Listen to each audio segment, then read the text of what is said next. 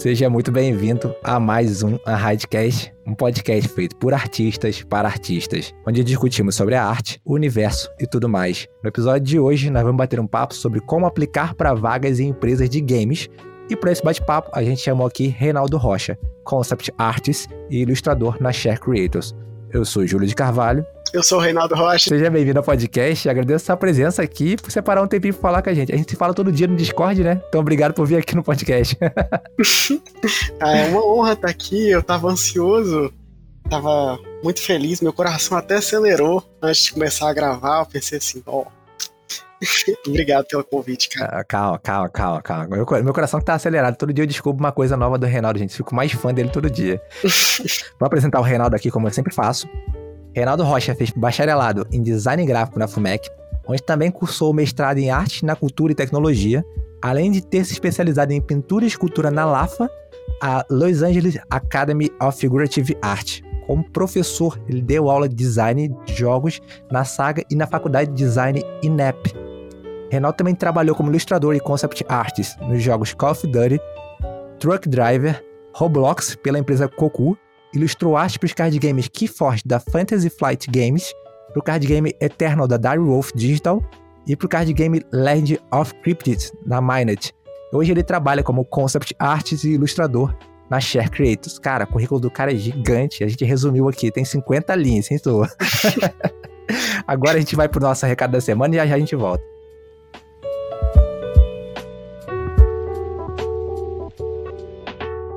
Muito bem, Riders. Vamos para mais uma semana com os nossos recados e a dica de hoje vai para quem está afim de ter uma carreira de sucesso e bem administrada. Você quer saber como lidar com todas as burocracias e tecnicalidades da nossa área? Dá uma olhada no curso de Gerenciamento de Carreira para Artista da instrutora Rafaela Tuma. Para encontrar esse curso, é só entrar no Instagram da Rafa, arroba Rafaela Tuma, com dois L's, e clicar no link da bio dela. Torne-se aluno da Raid, faça o curso da Rafa e aprenda a ser um profissional que sabe cuidar da própria carreira. E sabe o que mais pode te ajudar a crescer como artista? Seguir o nosso canal da Twitch e acompanhar todas as lives. Lá rolam uns bate-papos sobre carreira, dicas de desenho, modelagem e até umas revisões de portfólio ao vivo. Para seguir o nosso canal e ser avisado sempre que a gente ficar online, é só seguir o canal da High School e clicar no sininho. Ou então, você pode se juntar ao nosso Discord e receber notificações por lá. O nosso servidor do Discord é o Café do Povo, onde a comunidade de artistas se reúne diariamente para bater ideias, bater papo, passar os tutoriais, os brushes, recomendações e se unir como comunidade. Fazer parte de um grupinho como esse é o grande lance para crescer ainda mais como artista, né? E sabe o que pode impulsionar ainda mais a sua carreira? Participar do Contes deste mês, que está em parceria com as lojas Renner. O tema é Sua Aventura Gamer. Então, se você já tem a alma de jogador, é só usar a criatividade para representar esse mundo e criar o seu próprio projeto original. O Contas é totalmente livre, não precisa ser aluno da Unrad para participar. Então entra lá no nosso site, clique em Unrad Contas para ler o regulamento, saber mais. Tá sabendo que um dos prêmios é um PlayStation 5? É, galera, pois é, é um PlayStation 5, tá super imperdível. Então vem logo que ainda dá tempo de participar. Agora a gente vai de volta para mais um episódio de Unhide Cash.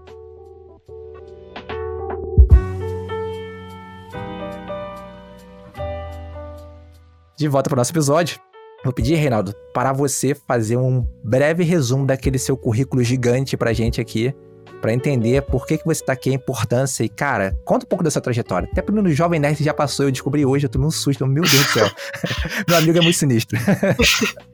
é, mas um resumo da trajetória, você. É, pode falar de como é que você se interessou por arte, como é que começou esse seu desejo de desenhar, se você já desenhava, esculpia, como é que era. É, conta sobre a sua experiência de estudar lá fora. Quero saber sobre tudo, pode contar. Caramba, tudo que você um... esconde. É, bom, vou responder na ordem então. É, eu comecei a gostar de desenho quando era criança e tal, bem criança, assim. Acho que eu não sei quantos anos que eu tinha, mas eu descobri que eu podia desenhar e talvez eu podia ser bom naquilo. E isso foi uma sensação muito boa, sabe? E tal. E aí eu continuei desenhando. É, de trajetória, acho que eu não consigo resumir, porque é tanta coisa, cara. Fora os bicos também, né? Ah, isso que é mais legal.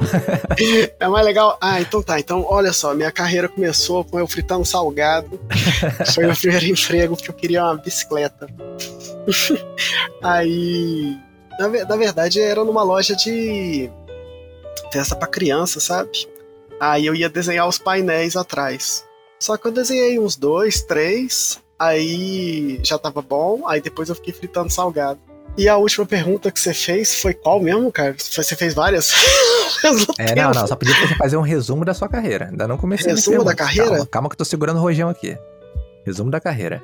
Como é que você é. começou a estudar? Por que, que você fez mestrado, cara? É uma coisa assim que eu não vejo ninguém fazer mestrado em arte. Eu achei bem legal. Por que, que você foi fazendo mestrado? Cara, eu tava estudando em casa e tava me dando muita solidão, assim, sabe? De ficar estudando sozinho, sabe?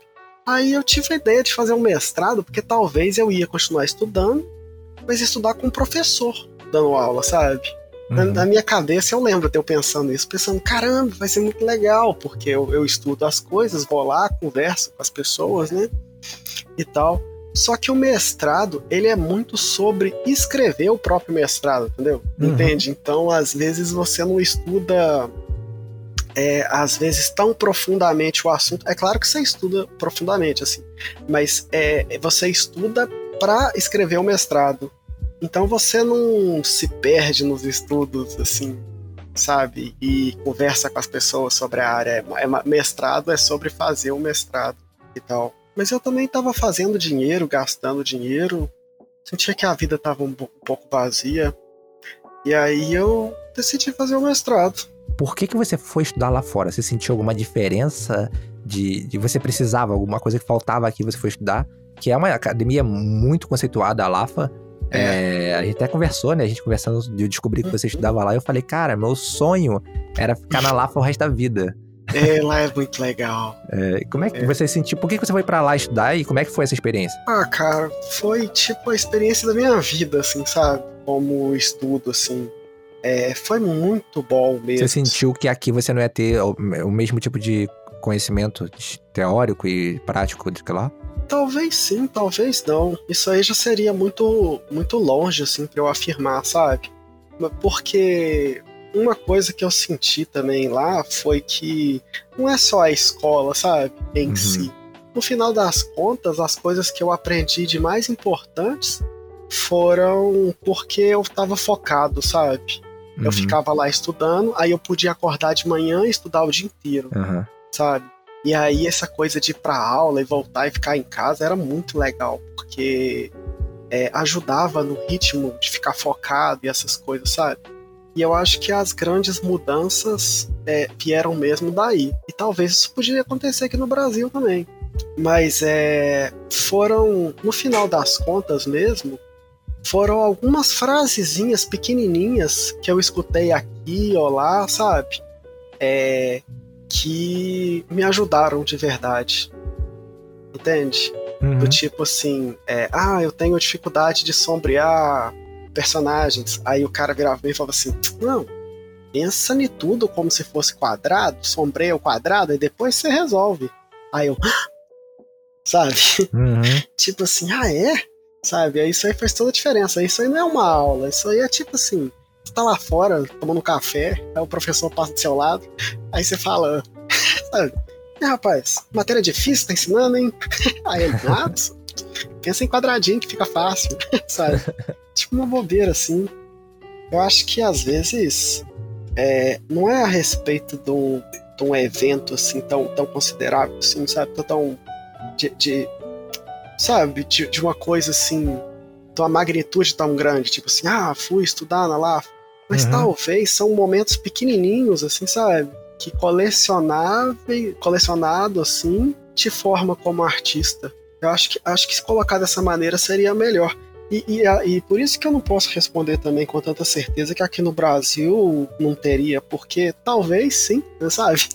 Uhum. Talvez sim, talvez não. Se existem tantos caminhos, né? É, você falou uma coisa, uma coisa certa aí que o, eu tinha um professor na faculdade, é, Nelson Macedo, hum. que as aulas dele eram aulas que ele falava assim: ah, desenha isso aqui, que não sei o que, o modelo vivo.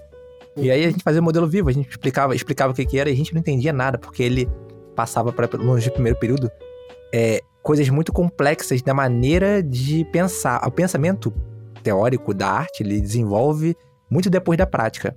Uhum. Então você não entendia, você não enxergava porque você não sabia enxergar aquilo, você não sabia fazer nem enxergar. E pra gente era porcaria. E os bate-papos com ele eram é. maravilhosos. Cara, eu fui entender o que ele começava, começou, comecei a entender o que ele estava falando depois de dois anos e meio. E foi todo mundo que eu percebi assim, tipo, caramba, o que o Nelson falava lá no primeiro período era isso. E aí a gente voltava nele para conversar sobre ele. Ele falava, ah, agora você tá entendendo. É, caramba, é mas isso muda a nossa vida, esses papos isso de lá foi no Rio? Fora. No Rio, eu estudei na Escola de Belas Artes. Ah, nossa, caramba, como é que foi fazer Belas Artes, Júlio? É, o Renato vai me entrevistar agora, gente. É, ah, não, por favor, só responde essa, é porque eu sempre Cara, quis saber eu não terminei a faculdade, eu saí antes por questões de trabalho, mas eu gostei muito. É, eu repetiria hoje as aulas de modelo vivo que eu considero Nossa. para a vida toda. É, modelo vivo é para você fazer a vida toda. É. E eu gostei muito de algumas aulas teóricas e aulas práticas de como funciona a pintura na parte técnica, que você entende o médium, como é que funciona a reação das cores. É, eu gostei muito da parte tradicional da pintura.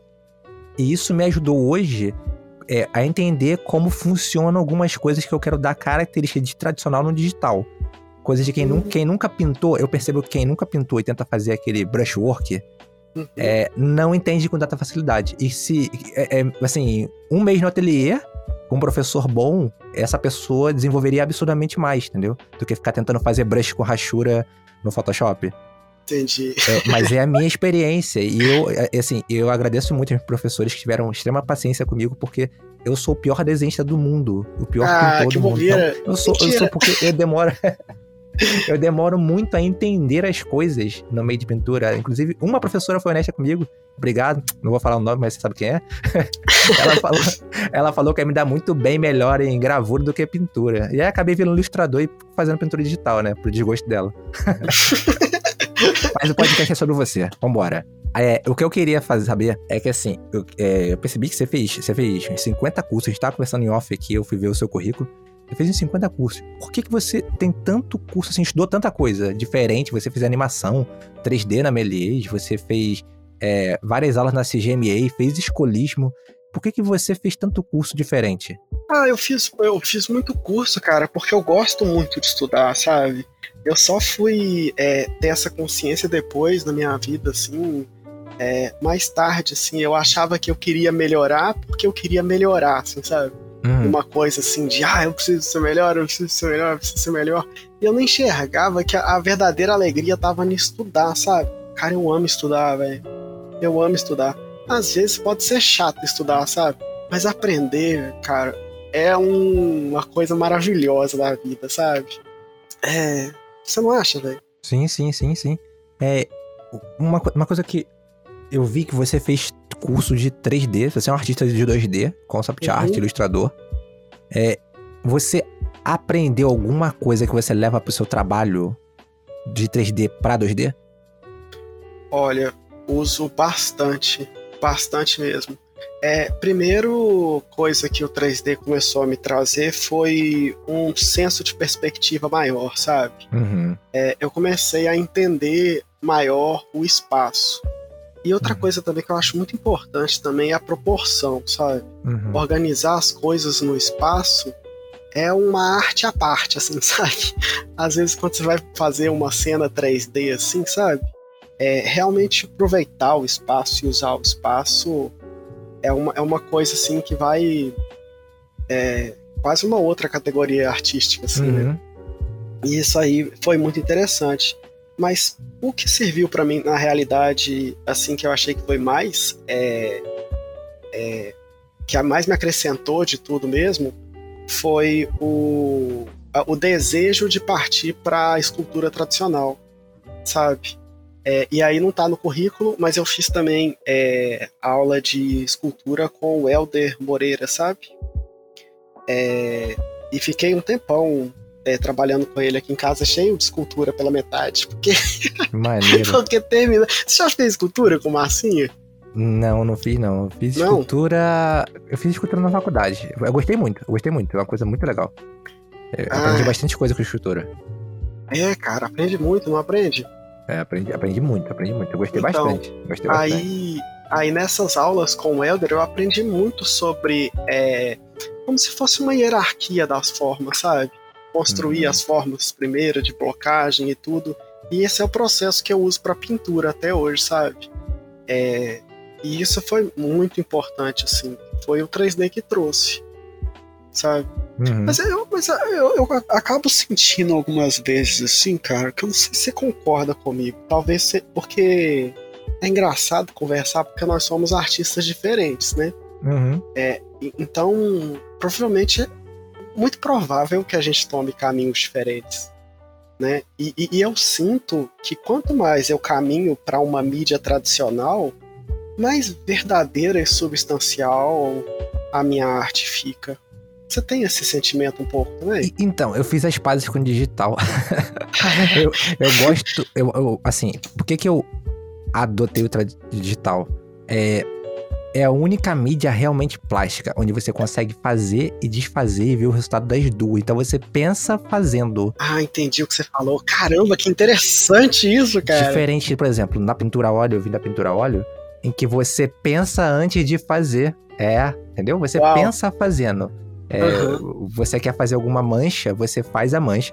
E você quer ver o antes para ter certeza que tá melhor. Você dá um Ctrl Z e é. aquele você pensa enquanto faz. Você está fazendo e você está pensando e você volta, vai e volta, como no pensamento, que você tem uma decisão e você desfaz essa decisão no pensamento. e fala, não, né, é melhor.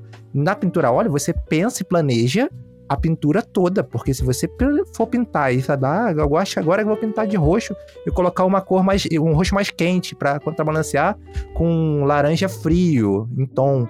E aí você colocou e falou, opa, ficou ruim, você vai fazer o quê? Pinta de novo, tudo de novo, entendeu? Pinta de novo, é. espera secar, ou passa a esponja, ou passa o pano, entendeu? Então, é a única mídia que ela é tão plástica quanto o pensamento. Uau! E é. E ela te dá liberdade total de aspecto, diferente da tinta óleo, que depende do médium, diferente da tinta acrílica, que depende do médium, diferente das outras tintas, guache, enfim. É, que elas dependem do médio, tempo de secagem, você tem que esperar, tem que ver o peso de, de quanta quantidade de tinta que você coloca, tem que você colocar é, secante correto. A Mega tá chorando atrás de mim, gente. Criança realmente... em casa na quarentena, então, gente, se acostumem com o choro de bebê.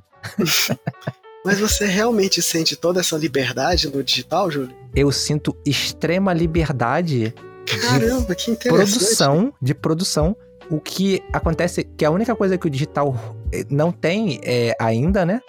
É, uhum. nós não temos a capacidade de interagir com ele no mundo físico, né? A não ser que a gente imprima trabalho. Uhum. Você não tem capacidade, por exemplo, de pegar, como na tinta óleo, pegar, passar o dedo na língua e tirar uma mancha da tela. Não tem isso. Ainda não. Quem nunca, né? Ainda não. Quem nunca? Quem nunca? É, é extremamente plástico pra mim, entendeu? Gente, o, o Reinaldo cismou que vai me entrevistar no Radcast. Não vou deixar ele fugir das perguntas. Desculpa, cara. Não que você tá deixar... falando umas coisas muito interessantes, cara. Eu coloquei o pack pra cima e falei, uau! Não vou deixar ele fugir das perguntas. Ele tá querendo fugir das perguntas porque ele é tímido. Não, não, vou fugir não. Pode, pode. É, uma coisa que, assim, eu vi que você trabalhou para empresas muito boas como freelancer, antes de entrar na empresa que você está agora. Uhum. E o que eu queria saber é que como é que foi sua experiência de trabalhar, entrar nessas empresas? Por exemplo, a empresa do Legend of Cryptis é um jogo muito conceituado. Eu queria saber como é que foi, assim, você entrou lá e o que, que, você, que, que eles esperavam de você? O que, que você esperava da empresa? Foi, foi bem legal? Como é que foi essa experiência, assim? Porque é, uma, é uma, um jogo que todo mundo admira, que tem artistas mega conceituados, como o Matiaco Tiara, o Brad Rigney uh, e vários outros artistas até de filme, de concept art de filme. É, eu queria é. saber, assim, como é que foi trabalhar com eles? Ah, foi, foi muito legal, assim. Na, na verdade, aconteceu uma coisa engraçada, cara. Na primeira carta é, que eu fui fazer, aconteceu um erro de digitação, assim. porque quando a galera, às vezes, passa pro inglês, eles invertem o mês com Sim. o dia, sabe? E Sim. a Aminete é do Japão, uhum. sabe? E aí, quando voltou traduzido, voltou com os números trocados. Caramba. Aí eu achei que eu tinha menos tempo. Aí falei, nossa, que absurdo, sabe? Tipo, eu vou fazer essa carta aqui em sete dias. Aí eu fiz a, a carta toda, mandei, aí eles falaram assim: é, beleza, agora renderiza. Sabe? E tal. Aí, aí eu falou, terminei a arte, aí eles, não, não. É, então, mas eu acho que eles acharam que era o processo mesmo, assim, sabe? Aham. E isso aí foi uma coisa muito legal, assim, sabe? Porque aí depois eu descobri que a data tava, tava trocada. Júlio, foi a primeira vez na vida, cara, que eu passei uma semana pra fazer três thumbs. sabe? Foi muito legal, sabe? É, é, Sabe o que eu fiz? É, eu bati foto é, das coisas. É, eu fui estudar cristal. Eu, dese- eu fiz é, desenho. Como é que chama? Still Life de cristal, Aham. sabe? É, estudei luz. Eu fiz tipo assim, uns 50 thumbs. Pintei todos os thumbs, sabe? Até eu chegar naqueles três que foram melhores Aham. sabe? É, e foi a primeira vez que eu tinha feito isso na minha vida, sabe? E uma coisa que eu aprendi muito é, nessa, nessa empresa e tudo é que às vezes não é que você faz um desenho ruim, Uhum. sabe? Igual você falou do seu desenho, que você é péssimo desenhista porque você demora a entender as coisas, sabe? É, às vezes é porque você demora a entender as coisas, sabe? Uhum. Às vezes só demanda um pouco mais de tempo, sabe? Uhum. Para as coisas. E, e isso é muito engraçado porque às vezes a gente não se dá o próprio tempo de fazer as Uhum, coisas, sabe? uhum. Sim. Às vezes a gente vê essa- essas artes do Legend of Cryptids e pensa assim, uau, sabe? Tipo, que impressionante. Mas se você gastar o seu tempo é, investido em, um mês, em uma imagem, cara, você já imaginou os poderes ilimitados do universo que podem surgir na sua Sim. tablet, Sim. sabe? E por que não, né? É, um convidado aqui já falou, Hum. o César Zambelli é um, um escultor tradicional de Uhum. mármore, fenomenal. Uhum. E ele é um escultor de ZBrush de 3D absurdo. Ele passou aqui no podcast, eu vou deixar o link aqui na descrição do YouTube, como eu sempre faço. E também lá no primeiro post fixado vai ter os links pro site da Rádio School, vai ter to- todos os links lá. Vou deixar o link desse podcast. É que ele falou que quanto mais você sabe, mais tempo você demora na peça. Hum. Isso mudou minha visão, porque você tem mais coisa a adicionar. Quando você é, é- é- é- é uma pessoa iniciante, você faz uma peça muito rápido, você não sabe quase nada. Você não tem nada a adicionar ali. Mas quando você sabe muito, você demora mais tempo para adicionar aquilo que você sabe. E ele falou que isso o importante é velocidade, né? Deixar aquilo o melhor possível de acordo com o que você sabe. E se É. você fizer alguma coisa rápida, você sabe que não deu o potencial todo, entendeu? Você É. entregou tudo naquela peça que você sabe. Então você olha aquela peça e você fala, não tá ruim. Automaticamente você fala, tá ruim. Por que, que tá ruim? Porque você sabe que você podia fazer mais. É, isso aí é muito interessante, Júlio e tal. Inclusive, se esse podcast terminar com essa mensagem e tudo, eu acho que meu nervosismo anterior seria justificável, assim, sabe? É, tipo assim, é, teria motivo pra ficar tranquilo, sabe? Porque se a mensagem for de que se você tiver paciência é, e um pouquinho de dedicação, sabe? Então, Uhum. você passar essa mensagem, essa mensagem para mim é muito importante, sabe? Porque eu poderia falar sobre os trabalhos, a minha trajetória e tudo que eu passei e tudo, mas existe uma, uma linha muito fininha, assim, sabe? Entre o que eu tava fazendo como ser humano e como artista, sabe? Até eu mesmo não sei responder ao- até onde vai uma ou a outra. Uhum. Mas as coisas mudaram para mim a partir do momento que eu passei a ter paciência, sabe? Uhum. Depois que você senta na cadeira, cria uma rotina de trabalho decente, assim, sabe? É, de pode acontecer o que for, você pode sofrer, você pode ficar feliz, você pode ficar no hangout, você pode ficar curtindo a solidão da quarentena, qualquer coisa, sabe? Mas aí você desenvolve essa rotina. E aí você desenvolve a paciência para fazer o trabalho, sabe? É, eu acho que esse é o verdadeiro ponto de mudança da vida do artista, sabe? Porque eu, não, eu não- eu não acredito tanto nessa coisa assim de um ensinamento artístico Uhum. em si, sabe? Eu acho que é mais um trabalho de si mesmo. É, o, o- uma coisa que, que eu percebi em você é que você é uma pessoa que, de certa forma, você foi evoluindo e o seu trabalho também foi, né? Você foi evoluindo como pessoa, se autoconhecendo. Do seu trabalho também foi acompanhando esse autoconhecimento. É, pelo, pelo que eu acompanhei da sua carreira, que eu acompanhava, eu era mega fã sua, do, do, seu trabalho. E eu não Valeu, sabia metade do que eu sei hoje. a gente acabou virando amigo é. e, e, a gente descobriu mais coisa, um sobre é, o outro, né? Isso aí foi muito engraçado. É, isso foi muito engraçado. Foi muito engraçado. Ô, Júlio, deixa eu ver esse podcast seu aí. Isso aí foi muito engraçado. Mas, mas eu, eu, eu, acho que isso aí é muito importante de, de, de, de enfatizar, sabe? Eu acredito muito que o crescimento como como pessoa tem a ver com o crescimento artístico, sabe? Porque eu, eu vejo a, a arte meio como uma jornada, sabe? Uhum. E, e eu, eu preocupo muito com as armadilhas do ego, assim, sabe? É, porque às vezes você acaba contando mentiras para você mesmo, tentando agradar outras pessoas e tudo, que não são. É, que não, não são coisas que vão te enriquecer assim mesmo, sabe? E aí você procurar se ouvir, sabe, se entender, pode trazer mais alegria artística do que, sei lá, um portfólio bom. Uhum. Entende? Sim, sim. Cara, eu queria saber, assim, é, qual desenho que marcou sua vida? Se tem algum desenho que você fala assim, caramba, cara, nesse aqui eu me coloquei. Tem algum jogo? Putz, cara, um desenho, desenho que eu fiz. É, pode ser criança, adulto, um que você falou assim, meu irmão, nessa eu.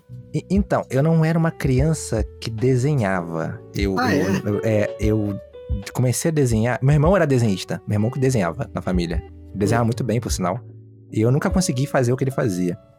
Eu comecei a desenhar quando fizeram uma caricatura minha na escola, alguém zoando, fez uma caricatura, aqueles bullying, que eu era o quietinho da turma. Uhum. E aí o, eu fui fazer e a minha ficou muito melhor que a do garoto. Talvez porque eu tentava acompanhar meu irmão, entendeu? E aí ficou uhum. melhor. E eu comecei a fazer várias, foram dos 13 anos, se não me engano.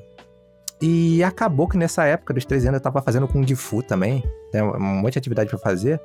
Eu acabei que eu, eu comecei a copiar anime e eu lembro que eu fiz um Shiryu colorido que eu fiquei, cara, tipo, orgulho da família. Ah, é? Foi esse, esse desenho que falou assim: caramba, esse desenho é muito sinistro, não sei o quê. Ah, mas eu não continuei desenhando ao longo da minha vida. Eu sempre parei várias vezes de desenhar para seguir outras profissões, é, como você, né? E acabou que aquele desenho eu perdi, eu não sei onde foi parar, tava numa pasta de desenho.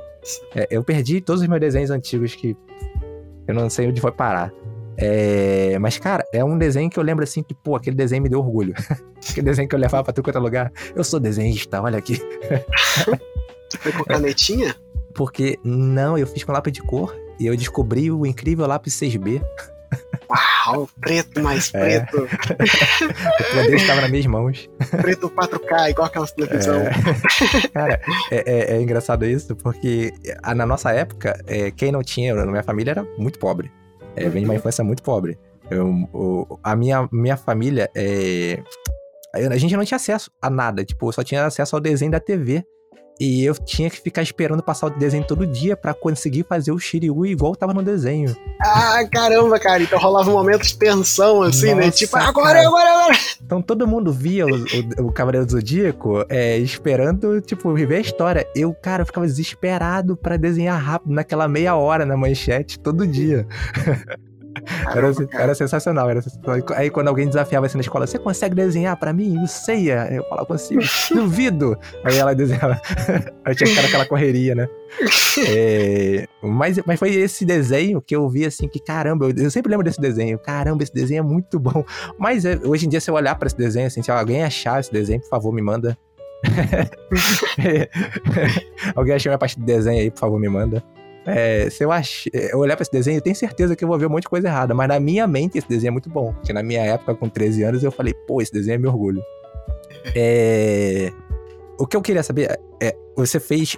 Cara, eu descobri uma coisa fenomenal. O Reinaldo é o ilustrador que fez o quadrinho do último episódio da Caverna do Dragão, gente. Eu descobri isso hoje. O desenho que marcou minha vida. Marcou minha vida. Assim, eu gosto de fantasia, pode Caverna do Dragão e He-Man, cara. Pô, Sério? tipo assim, que massa. cara, como é que foi que você teve essa ideia? Como é que foi esse processo? Falar com o Guilherme Briggs? Como é que aconteceu isso, cara? Explica isso pra gente. É... Eu tava sem nada pra desenhar, eu entrei na internet e achei o roteiro. tipo assim, a história foi essa, sabe? E tal, eu juro pra você, foi assim. Aí, aí, do nada você falou assim, vou fazer isso aqui, é pequenininho, tem nada pra fazer, é pequenininho. É, tava querendo desenhar, não tinha nada, eu, não tinha, eu queria ter um roteiro, eu não tinha nenhum roteiro, aí eu achei lá e falei, não, demorou, vou fazer. Aí eu levei pra faculdade, né? Eu tava na faculdade nessa época. Uhum. Aí minha professora olhou e falou assim, nossa, mas isso aqui dá um, um projeto final de curso é bom, hein? Aí eu falei, não é possível. Eu vou fazer isso aqui e eu vou formar com isso? Sabe? Aí ela falou, é, sabe? Tipo assim, aí eu tava mal preocupado, sabe? Porque faculdade de design, isso que eu vou é, fazer, é. sabe? Aí de repente, tipo assim, é só desenhar que eu formo? Demorou, cara. Demorou. Você vai aí, vir passar, você vai me entregar um diploma depois de quatro anos se eu fizer um quadrinho da Caverna do Dragão? Cara. É. sabe? Tal. Aí eu fiz e ainda fui orientado. É, para fazer uhum. o negócio, sabe? Fizeram uma pesquisa e tal. Que maneiro, cara. Que maneiro. Joguei a pesquisa no lixo e fiz o que eu queria mesmo, sabe? E tal. Mas aí eu coloquei na internet de graça, né? É... À toa, assim. Aí começou a, a render, assim, primeiro ano nada, segundo ano nada e tudo. Aí até que explodiu, assim, na internet. Um monte uhum. de gente uhum. começou a fazer download e tal. Aí eu dei uma entrevista aqui, olá e tal. E todo mundo fazia a mesma pergunta: esse roteiro é oficial? Esse roteiro é oficial. É porque. Aí as pessoas falam assim: não, porque ele parece inventado. Aí o que não é inventado, né? tipo assim, o que, o que é oficial? O que você chama de oficial? Mas aí, beleza. Aí até que eu fui pra Campus Party, cara, e a mulher virou pra mim e falou assim: é, Ah, Reinaldo e tal, é, você pode escolher aqui quem que você quer é, aqui no palco com você. Aí eu brinquei assim: Não, eu quero o Jovem Nerd. Aí ela virou e falou assim: Tá bom. Caramba! É, aí eu, não, sério mesmo? Sério mesmo? Aí ela falou, sério mesmo, sério mesmo e tal. Aí eu fui para São Paulo e conheci o Jovem Nerd, cara.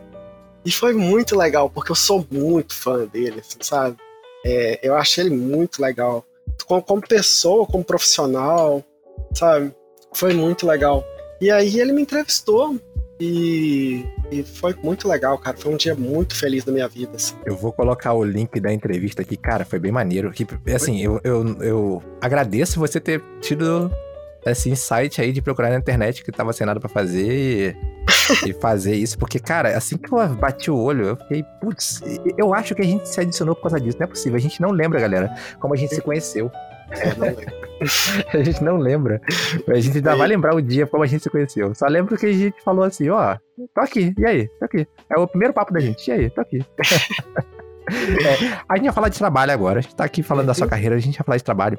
Beleza. Eu queria é, a gente pesquisa, fala sobre muito sobre processos de recruta, de recrutamento dentro da empresa, uhum. é, dentro de empresas de games, de processos de como aplicar, como é que funciona, porque a gente conhece muita gente, a gente trabalha com isso e é um assunto que todo mundo vem perguntar pra gente. Tá. Pelo que acontece, todo mundo pergunta para você, pergunta para mim, e são coisas que a gente tem que ficar repetindo. Eu acho que e é um conhecimento que a gente tem que a gente pode colocar para fora e ajudar muito iniciante, muito artistas tão perdidos, como a gente estava há anos atrás. É, começando do início, explica pra gente como funciona da sua visão o que você espera de um artista que aplica para uma vaga em uma empresa de game? Essa pergunta eu vou ter que dividir ela em algumas categorias, uhum. porque ela acaba que fica um pouco abrangente. E aí, para eu responder adequadamente, ela teria que ser pelo menos categorizada, né? Pode mandar. Na indústria de games tem muitas áreas, sabe? Uhum. E tal. E, e, o que eu acho mais importante de enfatizar agora, no primeiro momento, assim, antes de responder, é que existe lugar para todo mundo lá dentro, sabe? É, nessas coisas.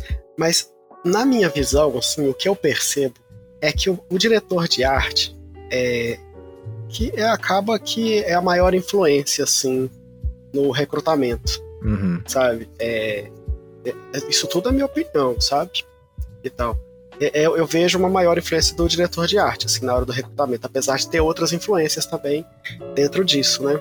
Por exemplo, às vezes o jogo é num estilo de um artista e o artista vai, sabe? Às vezes só chega o, o negócio lá, porque às vezes a gente imagina um ritmo meio lento, sabe? Uhum. Tipo, o cara abrindo um e-mail, olhando, conversando com o diretor de arte. Não, na verdade é assim: pipoca um monte de portfólio, sabe? Falou, ficou contratado, não foi não. Precisa de outra pessoa, já contratou, já foi, já foi, sabe? É, assim mesmo. É tipo mesmo. assim, porque tem muita gente, sabe? Muita gente e tudo, e vai rodando, sabe? E tal. Mas na, na minha impressão, eu acho que o diretor de arte, ele procura uma pessoa meio parecida com ele, sabe? Eu tenho sentido essa tendência, sabe? Uhum. E tal. Porque eu acho que se ele faz as coisas dele daquele jeito, tem meio que coisas que ele gosta. E aí ele meio que procura pessoas para fazer isso com ele também. Até porque é importante pensar também que o diretor de arte, ele vai ter um time, sabe? E nesse time, ele, ele vai colocar cada pessoa no seu papel específico, sabe? É, de, de funcionamento dentro do que ele acredita que seja uma boa equipe, sabe? Então, é, então eu acho que ele meio que escolhe as coisas que ele acredita, entende? Uhum. Agora, é, você entende por que, que responder sua pergunta era tão difícil? Uhum. Porque o negócio é o seguinte: às vezes a gente pensa numa empresa ou num portfólio como se fossem coisas frias ou quase matemáticas. Por exemplo, ah, eu faço isso, isso, isso e eu sou contratado. Mas a gente pode pensar também, de uma, uma outra maneira de pensar, que são pessoas, sabe? É uma Uhum. pessoa que escolhe seu portfólio, é uma pessoa que você vai trabalhar junto depois. Então vai ser uma relação de trabalho. Então, tipo assim, não chega a ser um Tinder, né? Mas vai ser uma, sei lá, uma amizade profissional no futuro Sim, sim. entende? Então eu acho que essa é o primeiro fator a ser considerado, sabe? Mas na minha consideração, assim, como minha opinião, você falou, respondendo a, a segunda parte, né? a- as principais consider- considerações para mim seria a qualidade do trabalho, lógico, né? Mas é, eu também gosto muito de ver a documentação, sabe? Por exemplo, a apresentação dos trabalhos, é, nome dos arquivos. Essas coisas também, para mim, também são bom, bem importantes porque são sinais de que a pessoa é organizada, sabe? E ela é capaz de trabalhar em equipe, sabe? É um, é um sinal bom, essas coisas. É, a outra coisa também é comunicação, sabe? É, comunicação, para mim, é o, é o ponto mais forte possível. Porque o negócio é o seguinte, é, às vezes, na, na- na minha opinião, Uhum. é, às vezes, não é esperado que você saiba tudo do universo, sabe? Mas se confiar em você, para você, por exemplo, é, aprender, ou que pode conversar, ou que pode criticar a sua arte, e que você é fácil de lidar e tudo, é, isso é uma coisa importante, sabe? E, e outra coisa também, no fluxo de trabalho, a comunicação, ela, ela, é, ela é tipo o máximo, sabe? Para mim, assim Uhum. de qualidade de um artista. Porque é, é muito importante saber coisas, por exemplo, se você tá bem, sabe? Uhum. É, se você recebeu o arquivo, você consegue fazer download do arquivo, se você entendeu o arquivo, se você tem alguma dúvida, se você precisa de alguma coisa, sabe? Todas essas coisas são importantes e, e são de comunicação Uhum. sabe? Mas além disso, é, para um diretor de arte ou, ou lead ou uma, uma pessoa que vai te contratar trabalhar bem com você, tudo que ela tem é a coisa, as coisas que você dá para ela, sabe?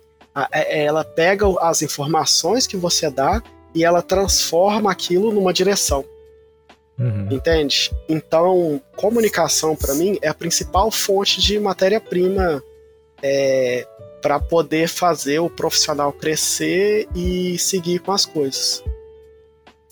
Mas numa outra categoria de resposta e tudo, eu acho que, eu acho que é importante você alinhar o seu portfólio com coisas que você fica, é, ficaria feliz e motivado de fazer Uhum.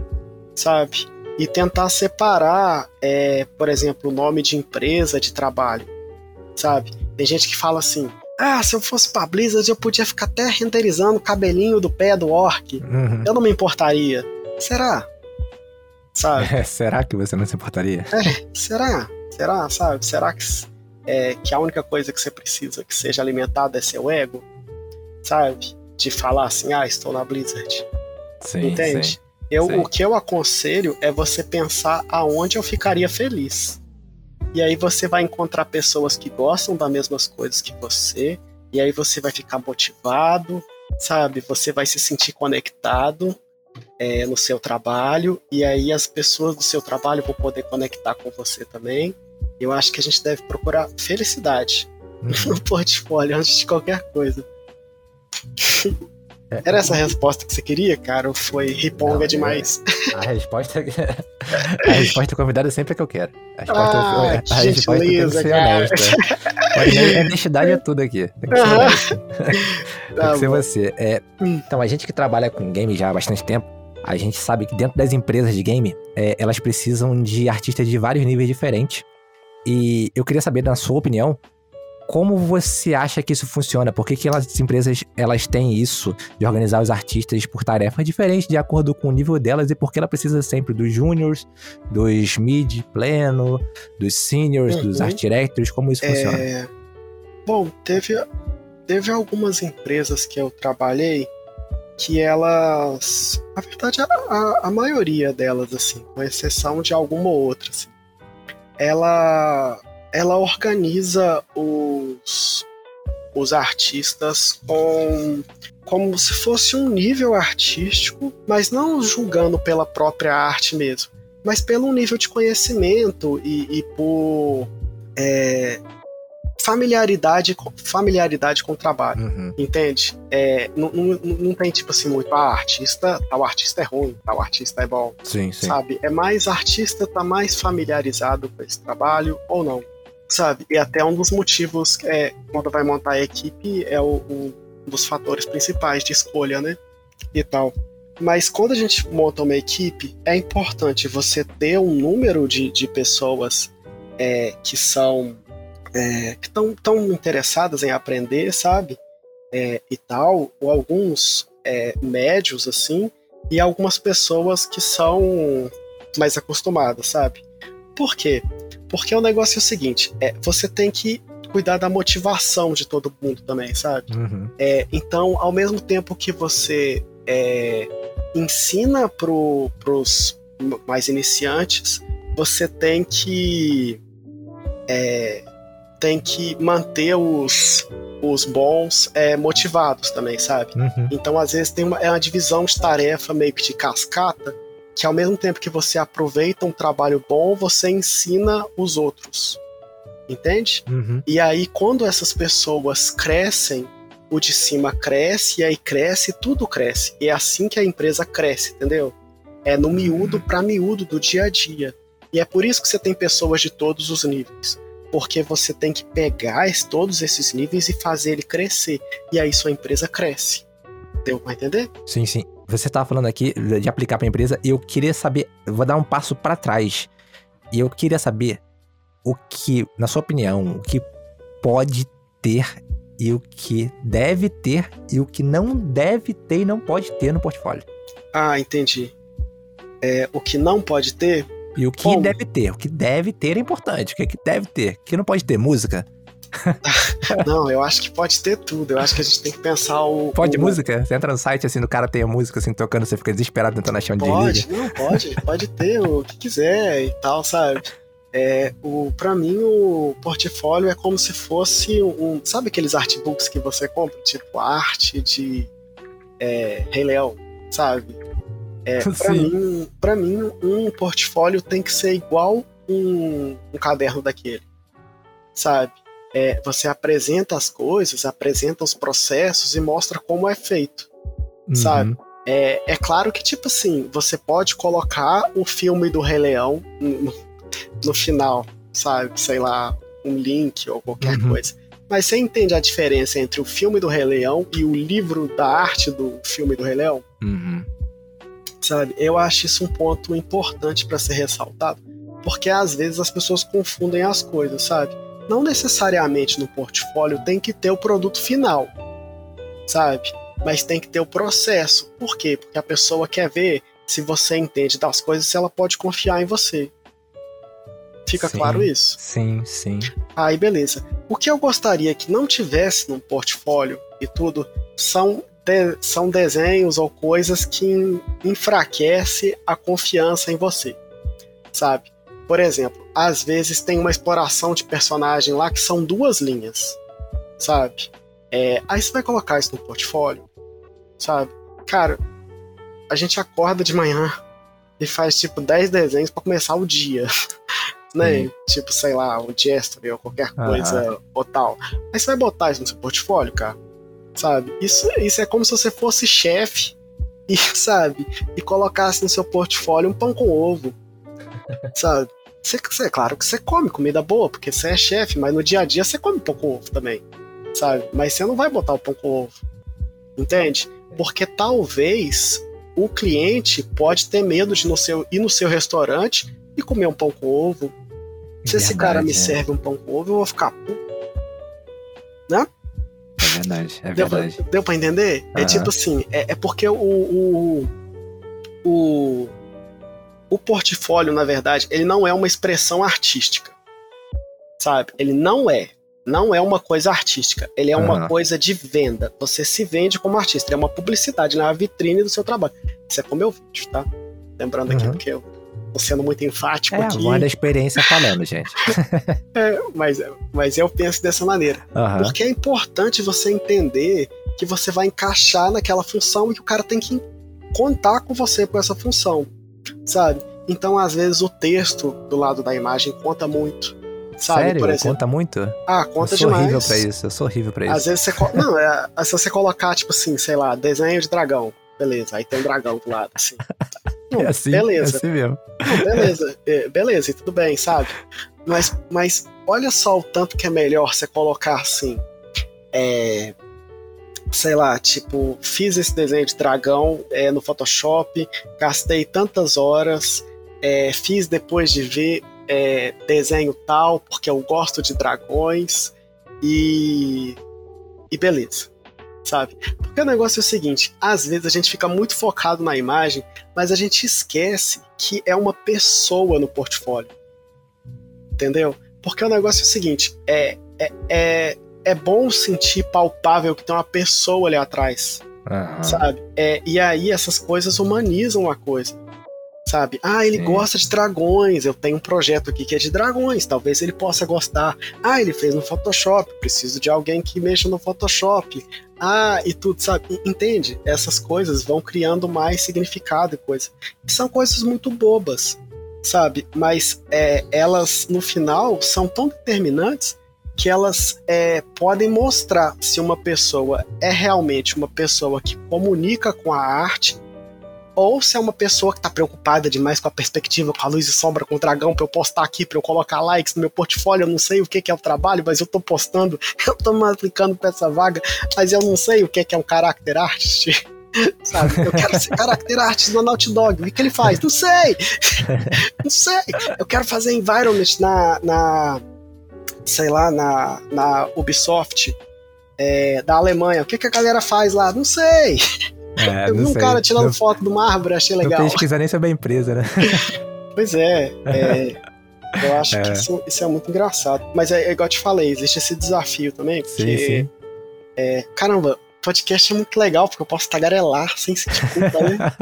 Só realizei isso agora. engraçado. É. O, o, o que acontece? Uma, uma coisa que você falou aí é legal. Você acabou de falar disso, de contar história. E uma coisa que as empresas pedem muito, as empresas de games, a gente já aplicou para várias, trabalhou com algumas delas, é que elas pedem uma cover letter, que é uma carta de apresentação. E nessa carta de apresentação, a apresentação que o artista coloca lá, é, eu queria saber do seu lado, que, por que isso tem tanto peso? Qual a importância desse documento? E ele tem tanta relevância, se ele tem tanta relevância quanto um portfólio, tipo um portfólio sinistrão e uma carta de apresentação pobre. Ela, eles têm pesos, assim, um desequilibra o outro. Como é que funciona isso? Porque até pouco tempo atrás eu não dava importância para isso. Eu conversei com alguns recrutadores, entendi que eles que o recrutador ele não é artista, ele quer saber sobre mim na carta de apresentação, ele nem olha é, o portfólio. ele quer hum. saber quem eu sou através dela. E quer saber para você, na sua visão, é, nessa experiência que você tem, qual é a importância disso? Entendeu? Por que, que você acha que isso é tão importante? Ô, Júlio, minha resposta é muito parecida com a do recrutador, sabe? Só que de uma outra ótica. Uhum. É, eu não poderia te responder essa pergunta, sinto muito, eu não sei, sabe? Porque para os artistas não chegam isso, sabe? É, Uhum. Essas cartas. Ela, ela- é, a empresa geralmente tem um recrutador, sabe? Uhum. É, e aí esse recrutador ele serve o tem um protocolo, né? E ele tem as coisas, o treinamento dele para recrutar e tudo. Mas quando você é artista, não chega para você essas cartas, não, sabe? A não ser que você for fazer a entrevista. É, mas eu nunca fui essa pessoa que faz a entrevista para chegar na empresa, não. Mas você já fez cartas de apresentação para empresas. Ah, já fiz. Entendi. Bom, é, o que eu acho importante é colocar nessa, nessa carta, assim, que eu coloco, sabe? É, é meio que sua visão do trabalho, sabe? Porque é, quando a empresa faz um teste com a artista, é meio um, um tiro para os dois lados, assim, sabe? Como se fosse uma janela, assim, uma porta Uhum. tem os dois lados, né? E ao mesmo tempo que você, é, que a empresa vai querer saber se ela pode ficar com você, se você combina bem, é, você tem que saber se a empresa combina bem também, sabe? E essa, essa cover letter, né?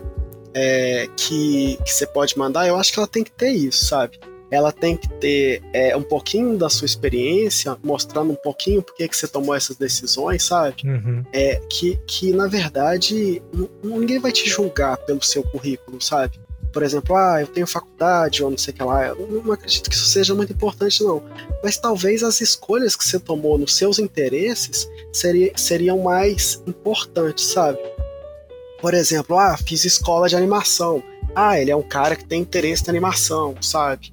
É, aí essas coisas vão, vão formando a imagem sabe, é, do artista, assim, vai- vai, formando a, a, a sensação de mais palpável, assim, de que tem uma pessoa atrás, entende? Porque Sim. no final das contas, a qualidade do trabalho não é tanto fator significativo para uma contratação, porque gente boa tem aos montes, sabe? É importante ter a consciência de que esse mundo é gigante, sabe? Sim. Às vezes a gente pensa que ele é pequeno porque existe um artista famoso, outro artista famoso, mas a gente vive num planeta, sabe, que é gigantesco, sabe? É tipo inimaginável. Se eu tentasse explicar pra você a quantidade de artista que tem, a quantidade de artista bom que tem, é tipo, não tem jeito, sabe? Não, não é inteligível, sabe? Sim. É, sim. eu te falar isso. Então, as coisas que acabam sendo mais decisivas é, são é, a capacidade de ver alguém naquela carta, entende? Uhum. É, não, isso não precisa que você é, precisa arrancar uma capa do ursinho Puff, sabe? E fazer com canetinha do tipo, oi, eu gosto de. e tal. Mas colocar seus interesses, é, aonde você estudou, sabe? Por que, que você quer trabalhar na empresa. Ah, talvez é por que, que você acredita que você vai pegar aquele emprego, sabe? É, Uhum. por exemplo, vamos fazer uma aqui agora, Júlio.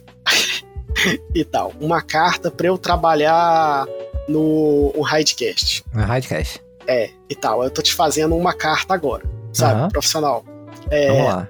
Oi, Júlio, tudo bom? Meu nome é Reinaldo e eu acompanho o seu trabalho há muito tempo. Me sinto quase familiarizado com, com você e, e por isso resolvi escrever essa carta. Eu tenho experiência com podcast desde que começou o Jovem Nerd. Escutei quase todos os podcasts da internet e para mim ia ser uma alegria muito grande trabalhar com você. É, acredito que eu posso trabalhar é, editando vídeos, é, anotando as coisas para você ou fazer qualquer coisa. Mas me deixa saber o que você pensa, do, do que você precisa, porque eu posso adaptar um portfólio ou uma apresentação mais adequada, sabe? Porque o meu foco é realmente trabalhar com vocês no Hidecast e é o que eu queria fazer. Entendeu? Tá contratado. Então, mas, mas, mas, por exemplo, é, o, o que eu fiz foi meio que falar a verdade, Aham. sabe? E tal, sem contar mentira, mas me apresentando, entendeu? Sim, É, e tal. E se você não quiser agora ou tudo, você pode me mandar uma carta, talvez, falando assim: olha, Reinaldo, a gente tá precisando muito do editor de som. sabe? Uhum. É, e tal. Aí você pode mandar uma carta assim, tipo, oh, obrigado por responder. Eu acho que eu preciso estudar um pouco mais para ser editor de som. Agora não, mas eu volto no futuro. Sabe? Conversando mesmo, como pessoa, sabe? Porque eu acho que o ponto-chave, a fator decisivo mesmo, é esse. Sabe? É entender que é uma pessoa conversando com a pessoa. Uhum. E não um portfólio cheio de desenho mandado para um nome de uma empresa. Sim, Entende? sim, entendi. Nossa, é verdade, cara. Nossa, me mudou minha visão totalmente. É engraçado? É. É. Pa- Eu, eu, eu ficava, quando eu ia fazer carta de apresentação, eu ficava, meu Deus do céu, não aguento mais isso. É, cara, mas é mais difícil ser verdadeiro também, sabe? Porque, por exemplo, é, eu falei pra minha vida inteira que eu queria trabalhar na Blizzard, sabe? E tal. E eu não sabia que eu não queria trabalhar na Blizzard, sabe? Eu ficava contando essa mentira pra mim, pra mim mesmo, sabe?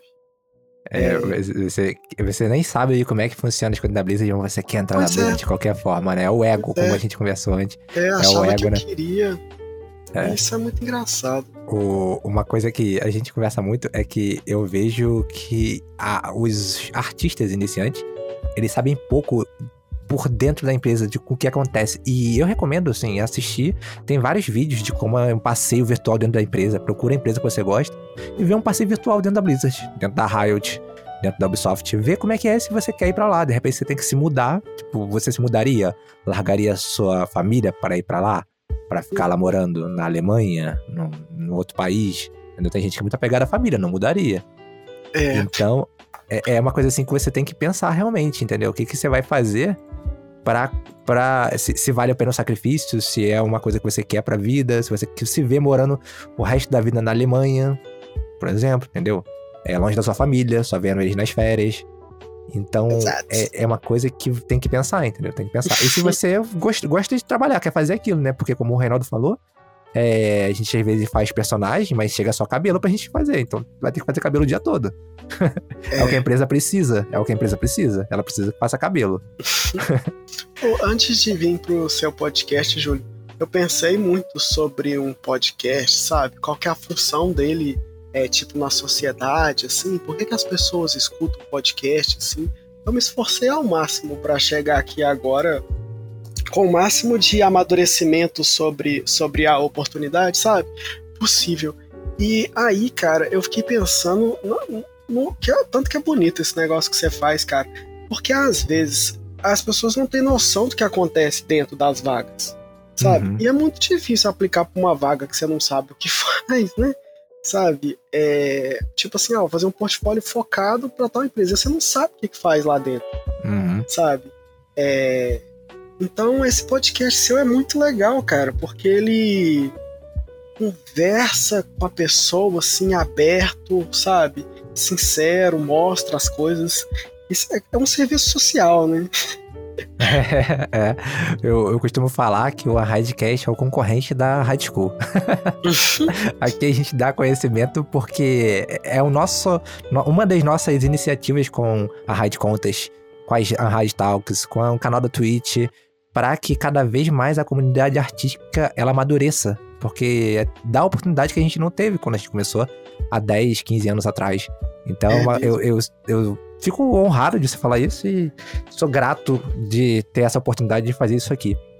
Eu, a gente tava falando sobre, sobre o que precisa para entrar e eu fiz um podcast com o Bernardo Cruzeiro e a gente falou sobre soft skills. É, é um tema que eu gosto muito. A gente, eu e você, conversamos Adoro muito sobre isso. Bernardo, velho. Bernardo, beijo aí, ó. Outro fã. Eu queria saber qual a importância das soft skills numa parte depois que você mandou o cover letter, que já é a entrevista. Ah, tá. Cara, pra mim isso é a coisa mais importante de tudo. Sabe? Pra mim essa é a coisa mais importante de tudo. Sabe por quê, cara? Porque se você pegar uma pessoa dessa, você ensina. Sabe? Você Sim. ensina e ela aprende. Sabe? É, não tem mistério, sabe? É, ia ser legal se eu virasse pra você e falasse assim: olha, Júlio, sou o único. Pode, quer dizer, não sei se ia ser legal. Mas eu sou o único que pode desenhar meu trabalho, só eu faço. Isso é mentira tremenda, sabe? E tal. Qualquer um pode fazer. E aí, cara, só que muito difícil você encontrar gente que é legal, fácil de lidar, que você combina, sabe? Aham. E tal. Eu acho que essas coisas que você chamou de soft skill, é, eu acho elas o fator mais determinante. assim. É claro que tem hora que não dá, né? Tipo assim, você precisa do trabalho e tudo, não, não- dá pra treinar todo mundo. Mas a verdade é que, é, para mim, isso é o fator mais determinante que qualquer outra coisa, cara. Essas soft skills aí. Sim, sim. É, é, sem comunicação não tem nem como falar, né? É, é, é, o, o Bernardo falou que uma coisa aqui, que o trabalho da gente é receber feedback e fazer o dia todo. É. Se, o- se, o cara, se o cara é artista e quer trabalhar numa empresa, quer trabalhar com freelancer e não gosta de receber feedback, é, não tem, não tem como. Não tem como. O nosso Trabalhar- trabalho é receber feedback e fazer, entendeu? Eu fé, cara. Não, É. eu acho que, tipo assim, eu acho que eu passo mais ou menos assim, uns, uns 10 a 20% desenvolvendo o personagem e 80% é, ajustando. 80% ajustando.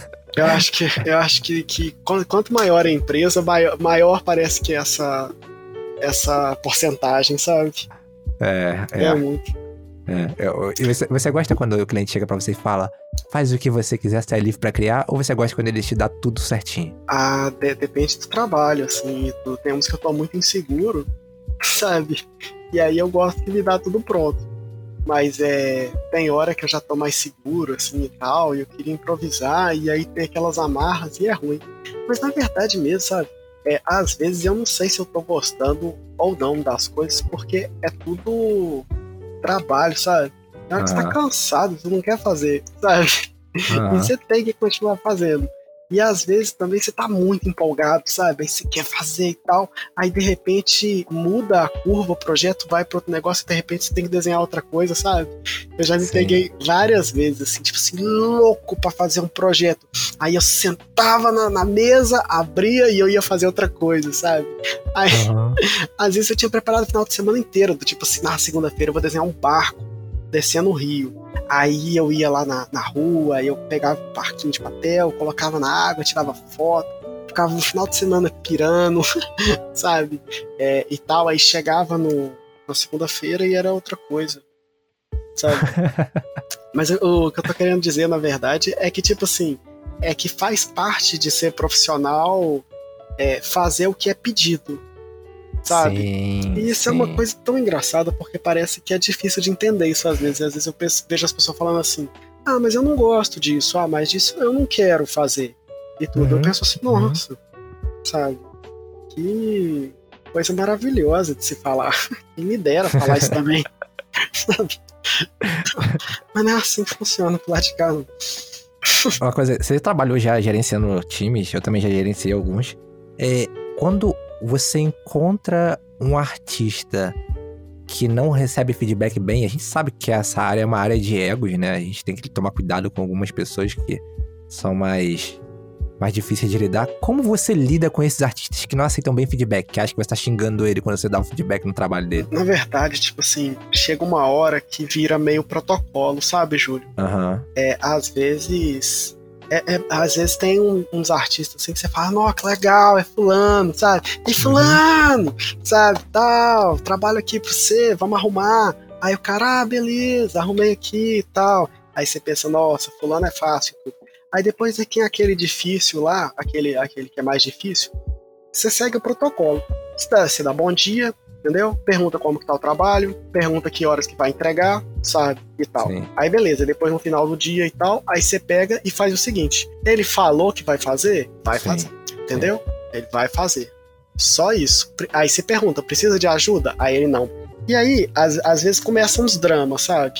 Do tipo assim: ah, não, mas é porque eu pensei que era pra fazer isso e tal, tal. Aí você escuta, entendeu? Às vezes a pessoa quer ser escutada. Aí você, aí quando depois que ela termina de fala, fazer essas coisas todas, o drama todo e tudo, aí você pergunta, aí você, aí você vai e repete, você fala assim: bom, é, você precisa de alguma coisa? Sabe? Que tem que fazer isso, Uhum. sabe? E toca a vida. Porque o negócio é o seguinte, cara, não dá pra ficar contornando, não. Sabe? Às vezes seguir o protocolo e ser frio é a melhor opção do mundo, sabe? Eu gosto de ser, ser simpático, sabe? Porque o negócio é o seguinte, eu acredito na, na, no meio que uma, que uma evolução da liderança, sabe? É, uhum. Primeiro, quando você começa com, com, com essas coisas e tudo, é, é, você começa sendo. É, você só tem o título. Tá? Finge que você acabou de ganhar o título agora. Você só tem o título, por exemplo, ah, você é diretor de arte. Beleza. Aí as pessoas começam a te respeitar porque você tem o título. E elas são Sim. subalternas. Então elas vão fazer Sim. o que você mandar. Você Sim. tem o título. Aí essa é, a, essa é o pior tipo de líder. Ou de arte hum... diretor. Ele faz e a pessoa manda. Não existe conexão. Sabe? E não tal. inspira Aí, ele, né? Não tá inspirado por aquele não, cara tá mostrando, entendi. Não tem nada, é o mínimo, sabe? Uhum. E até matemático, você pensar assim, sabe? Você tem o título, você manda, a pessoa obedece. É o mínimo. Sabe? É o pior título, título de, de líder que tem. Mas aí como que você evolui nessa, nessa, nessa escadinha, sabe? para ser um líder uhum. melhor? O que, que, você faz? Você precisa ter uma conexão maior entre é, você e quem tá fazendo as coisas, sabe? E tal. Porque o negócio é o seguinte: você começa a pegar as coisas que ele fala e aí, com essas coisas que ele fala, você tem material para você tomar suas próximas decisões Sim. e aí começar a liderar de verdade. Sim. Entende? E aí, se você tiver condição de ajudar essa pessoa, aí você já passa para um outro nível de líder. Sabe? Você já passa a ser um líder que trabalha junto e que ajuda a pessoa a crescer. Uhum. Entende? E aí é um, um outro nível, sabe? E tal. E aí, para evoluir disso aqui depois, o que, que você precisa fazer? Você precisa fazer com que essa pessoa cresça de um nível para que ela ajude outras pessoas. Uhum. Sabe? E tal. Uhum. Aí o que, que acontece? É você, desde essa primeira parte até a última, em cascata, você ajuda pessoas da melhor maneira possível, sabe? E é ajuda cada vez mais. Uhum. Entende? Uhum. Isso, isso seria tipo um bom líder. É um líder que ajuda as pessoas a crescerem, sabe? Sim, e sim. quando eu falo crescerem, não é produzir o dinheiro e essas coisas, sabe? É saber se elas estão felizes, se elas estão aprendendo, se elas têm tudo que elas querem, se elas estão satisfeitas, sabe? Se às vezes elas estão é, muito cansadas, porque não é, tem que descansar também, sabe? Uhum. E tal. Aí o que, que acontece? Um líder, é, na verdade, ele não é nada mais do que uma pessoa que serve o grupo, sabe? Então, voltando lá no, na aplicação do portfólio, sabe? É entender que o, o cara precisa de você muito, sabe? Tanto quanto você precisa da empresa, sabe? E ele vai te ver como pessoa, e ele te vendo como pessoa, ele vai te ajudar a crescer. Então ele está procurando uma pessoa para te ajudar, então você não tem problema de parecer uma pessoa que precisa de ajuda também. Um precisa do outro, sabe? E essa é uma relação transparente e a, aonde eu acredito que é, apareça a maioria dos frutos, sabe? Porque você precisa de um, precisa do outro. Vocês podem ser amigos, sim, por que uhum. não? Vocês uhum. podem ter uma relação boa e podem ser felizes, sabe? É, não, não, é porque você está numa engrenagem fria que você é uma peça de um sistema capitalista que você precisa, é, sei lá, sucumbir à frieza do sistema. Sim. Sabe? São pessoas juntas fazendo o melhor que podem para fazer um trabalho bem feito e viver uma vida feliz. Só isso. Sim. A, a gente tá falando, cara, genial. A, a gente tá falando aqui de todos os passos que envolvem é, aplicar e tentar entrar numa empresa, né? E a gente tá dando a nossa visão de artista e de líder de time. Então a gente tá aqui falando com a experiência de quem lidera time e com a experiência de quem tá. de quem já aplicou para essas empresas. E uma coisa que é, é, eu queria falar é assim: é, a gente falou sobre aplicar cover letter, a gente falou sobre o portfólio. É, arte teste como funciona o art teste, da experiência que você tem, é, como funciona o art teste para uma empresa de games? Para uma empresa de games? Nossa, é. eu já fiz tanto art teste, cara. Quem nunca? Nossa, já fiz muito art teste. Mas é. E cada um funciona. Na verdade, eu acho que eles são parecidos de um jeito, assim, sabe? e tal. É, o que eles geralmente pedem uma tarefa completa, assim, sabe? Por que, que... que eles fazem art test? Vamos começar, vamos para trás, vamos. Por que, que as empresas pedem art test? É, ah, eu acho que as empresas pedem art test para não colocar uma bomba dentro da própria empresa, sabe? Uhum. E tal. Porque às vezes o portfólio. É porque o negócio é o seguinte: é, às vezes, é, a, a, um colega meu da. Ixi, não vou falar a empresa. É, falou isso uma vez, sabe? Ele falou que existe o verdadeiro verdadeiro. Portfólio verdadeiro verdadeiro. Porque o negócio é o seguinte: às vezes você entra no ArtStation e você vê um portfólio maravilhoso. Uhum. Verdadeiro. Esse cara uhum. consegue fazer o trabalho? Verdadeiro. Beleza. Aí você começa a ler o About lá, sei lá, não tem nada. Começa a procurar, sabe? Estranho, os desenhos são antigos, sabe? Tal. E beleza, aí você dá um teste pro cara. Só que arriscando, assim, né? Porque você não, não tem uma indicação, você não tem nada, assim, você tá uhum. arriscando gastar seu tempo, apesar do portfólio dele ser bom. E igual uhum. eu te falei, o mundo é muito grande. Sim. Lembrando sempre que a gente vive num planeta gigantesco. Então, às Sim. vezes, um trabalho bom não é só o suficiente, né? Existe muita gente boa. Mas gente Sim. boa com indicação é, é pouco, né? Sim. Aí, beleza. Aí você entrou lá, aí você viu essa parada. Aí você viu esse portfólio desse cara. Aí você dá o portfólio pra esse, às vezes você pede uma coisa pro cara, o cara entrega outra. Ah. Às vezes o cara demora a responder uma mensagem demais, te atrasa, ah. sabe? E tal. É... Por isso que, às vezes, o, o teste, às vezes não é a respeito do teste mesmo, sabe? É, às vezes é a respeito de como você lida com o teste, sabe? Por exemplo, é, quando eu recebo o teste da empresa, a primeira coisa que eu faço é analisar o teste, saber se eu, se eu entendi tudo, sabe? Se eu concordo com tudo, aí eu respondo: Oi, obrigado por ter me enviado. Recebi o arquivo, li tudo, entendi tudo não tenho, uma, não tenho nenhuma dúvida. Ah, é, muito obrigado por essa oportunidade, vou dar o meu melhor. Eu sempre falo isso. E sempre uhum. dou o meu melhor também, né? não é mentira não. Aí beleza. Aí depois embaixo eu mando um cronograma, sabe? Uhum. Por exemplo, olha, eu vou estar disponível aqui, aqui, esse horário tal, tal, eu vou entregar tal teste, tal hora, tal, tal, tal, e mando com layout bonito. né? e tal. E, e mando o cronograma e tudo. Porque aí, é, não só eu organizo as coisas para mim, sabe?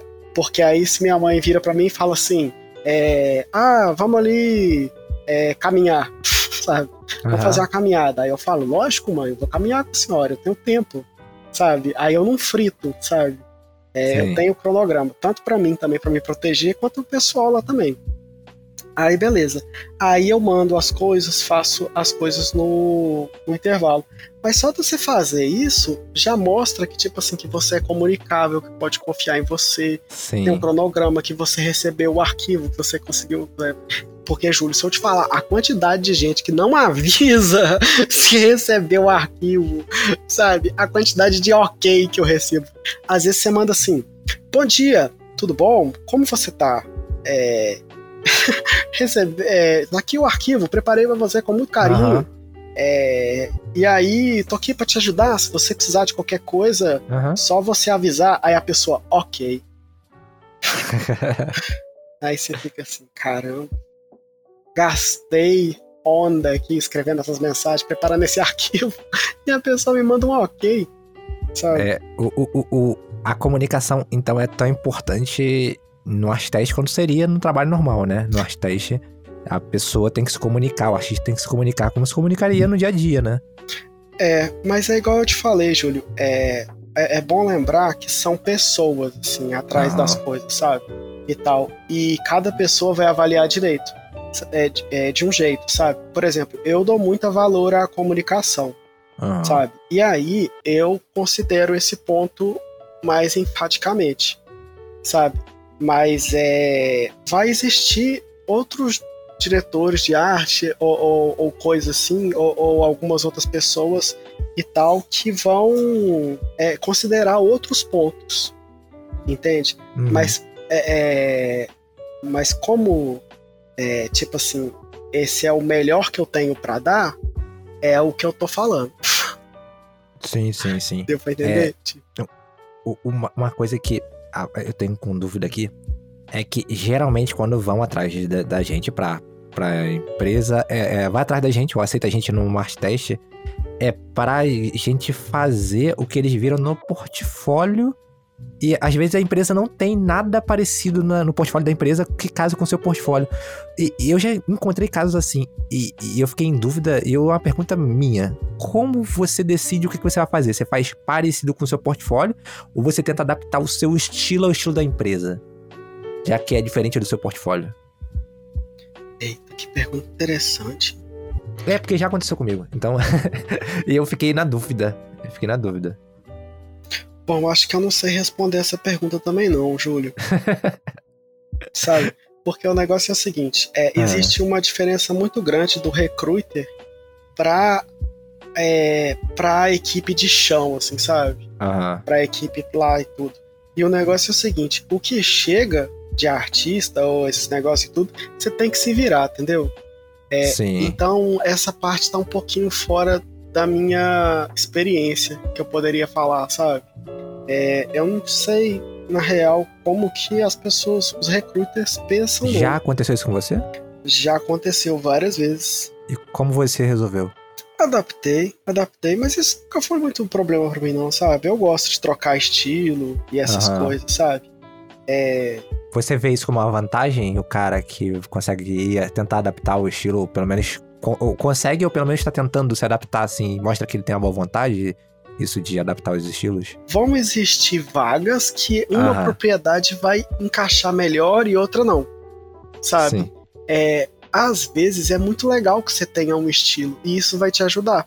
Sabe? Sim, às sim. vezes é legal que você troque muito de estilos e isso vai te ajudar no emprego que você vai é, ficar sabe? É, e eu acredito muito que as coisas é, encaminham, é, é caminham para onde você se encaixa melhor, uhum. sabe? Acho que até por isso que eu recomendo também não ficar muito triste quando você recebe não de uma empresa, porque às vezes é, tomar não daquela empresa é melhor, porque você tem a oportunidade de é, outra que vai te receber melhor e que você uhum. vai encaixar melhor, né? E igual eu falei, tem espaço para todo mundo.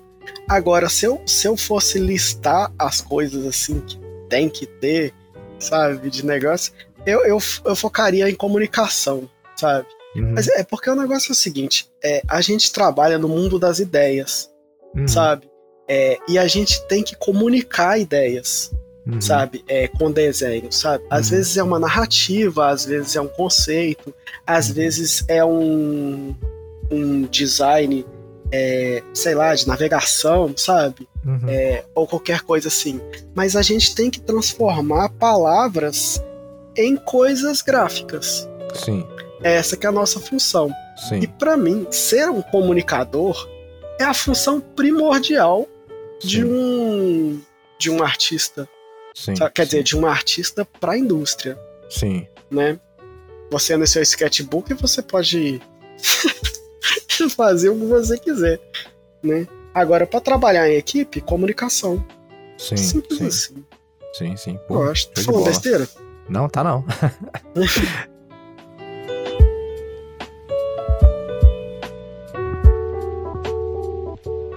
É, a gente tá chegando aqui no final do podcast, a gente tem um quadro aqui chamado One Ride Indica, onde a gente pede pro convidado indicar seja um livro, um filme, uma música, não precisa ser relacionado com arte, qualquer coisa.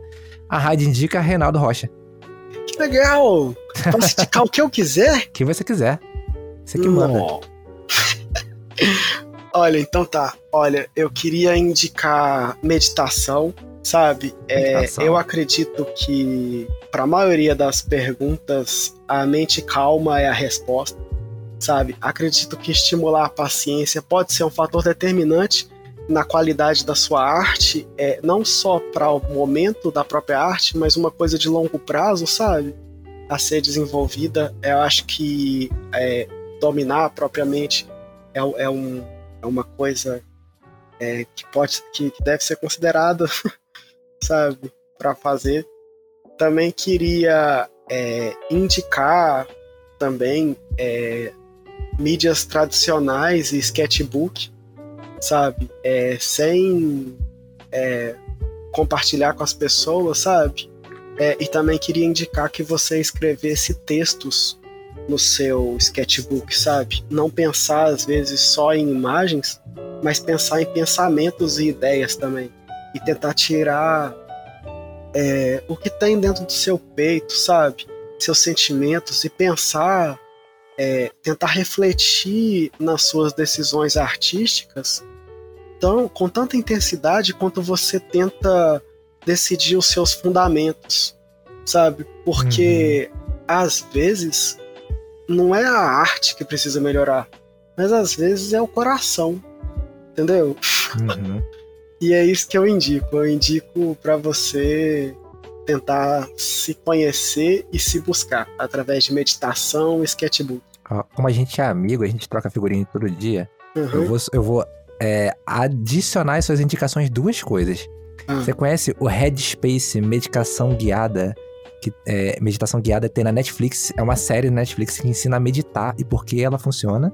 Uhum. É, ela é muito boa. Quem não conhece aí, ó, o Renato indicou é, meditação. Eu recomendo assistir. É muito boa. Episódio curtinhos, é animação, uma animaçãozinha é que mostra. Já viu? Lógico, várias vezes. É, é, muito boa. E tem uma série de sketchbooks que tem o T-H-U, é o Trojan Horse Wise Unicorn.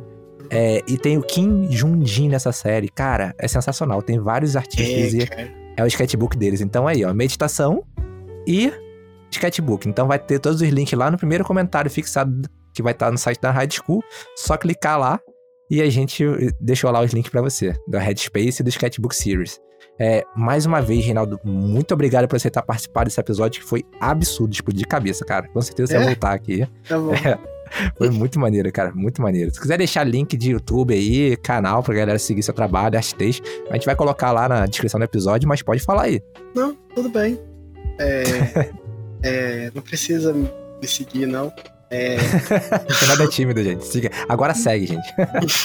não, tudo bem. É, eu só queria falar que Cara, eu tô muito emocionado de estar aqui com você agora. Gosto muito do você, sabe? Sou muito seu fã. É, é realmente uma honra estar aqui com você. Muito, muito feliz de você ter confiado em mim, sabe? Para fazer um capítulo do seu podcast. Ainda mais ah. com gente tão importante que você convida sempre. Todo mundo é importante, cara. Todo mundo aqui é importante. é, com essa gentileza toda de sempre. E, cara, é um, com certeza é um, um, tesouro no meu peito estar tá aqui com você agora, sabe? Ser seu amigo é, e esse podcast todo. Muitíssimo obrigado, cara, por esse prestígio todo. É, espero retribuir um dia. Oh, que massa, cara, que massa. Foi bem maneiro mesmo, foi bem maneiro. Você vai voltar aqui, com certeza você vai voltar. Uhum. É, e a gente vai ter mais episódios sobre outros assuntos, porque foi bem legal. Galera, esse foi mais um podcast da Rádio School, uma Radcast. Espero que vocês tenham gostado. A gente se vê semana que vem. Tchau, tchau. Uh! Uh!